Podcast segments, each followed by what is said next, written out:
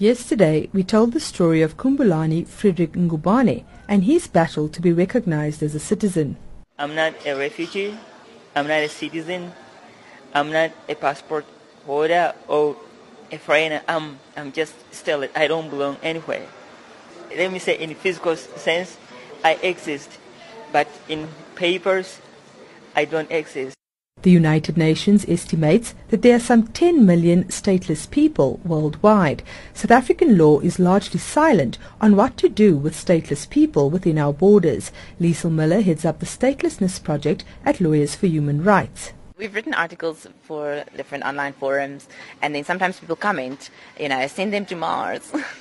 and then I think, like, wow, that sums it up, isn't it? Like, you don't belong anywhere on Earth. So we you have to go to Mars, or it's your only choice. Um, so it's like crazy. It's really ridiculous. Being stateless can happen to anyone. Twenty years ago in South Africa, there was a process where citizens could apply for a late registration of birth in cases where they were not registered as children. Liesl remembers one particular client. One client went to Mozambique for a job. He's an electrician, and then came back and um, on his passport it says Anton is his second name. And then this lady who is the official said, well, Anton is not a South African name. And then she just blocked him on the system. And it's linked to your bank account, so he had no money, he lost his job. Early last year, there was a flare-up of xenophobic-related violence in South Africa. And in response, the police and the South African National Defence Force were called in as part of Operation Fiela, ostensibly to root out criminal elements an estimated 15,000 so-called illegal immigrants were arrested and deported. Even South Africans of a darker persuasion had reasons to be afraid. I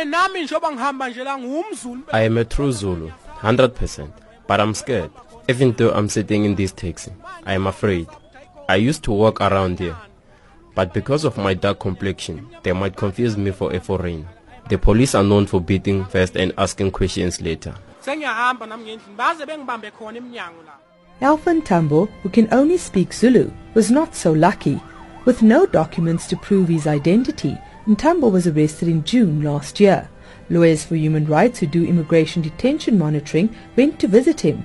Liesl Muller is the head of the Statelessness Project at LHR. And he was crying all throughout the interview we did with him because he just didn't know what to do.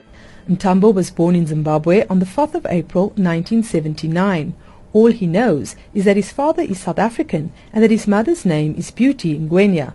And he could only speak Zulu, so he spoke to my colleague, I don't speak Zulu. And he was explaining to my colleague that he thinks that his mother was from Zimbabwe, but he remembers that she brought him from somewhere. But he was like a child. And then she abandoned him here. And he grew up in Johannesburg He's uh, South African for all intents and purposes. He knows nothing about Zimbabwe. I mean, he doesn't even remember the country. Zimbabwean consular officials visited Mntambo at Lindela Repatriation Center. And they were like, well, we don't know him. We can't verify his citizenship. We don't have record of him. We don't know anything about him. And because he can't prove his father's citizenship, Mntambo is not recognized as a South African citizen. When LHR did a follow-up visit, they could find no trace of Alpha Mntambo and we asked the court to make an order saying that Home Affairs must tell us where he is. Like, when we got to court, they deported him to Zimbabwe just because his mother might have been from there. No relatives there. He knows nobody. The High Court in Johannesburg declared the deportation unlawful and demanded a report from Home Affairs. Where did they take him? Who did they hand him over with? Does he have documents where he is now? Like, where is he? And they were supposed to file that a month after, and they've never filed it. That was last year, June. So now I've never seen him again. He's like somewhere in Zimbabwe without phone, without money. Nobody knows where he is. Home Affairs was unavailable for comment at the time of broadcast. If you'd like to help end statelessness, you could sign the petition on the UN website. You can find it at www.unhcr.org forward slash I belong. I'm Candice Nolan in Johannesburg.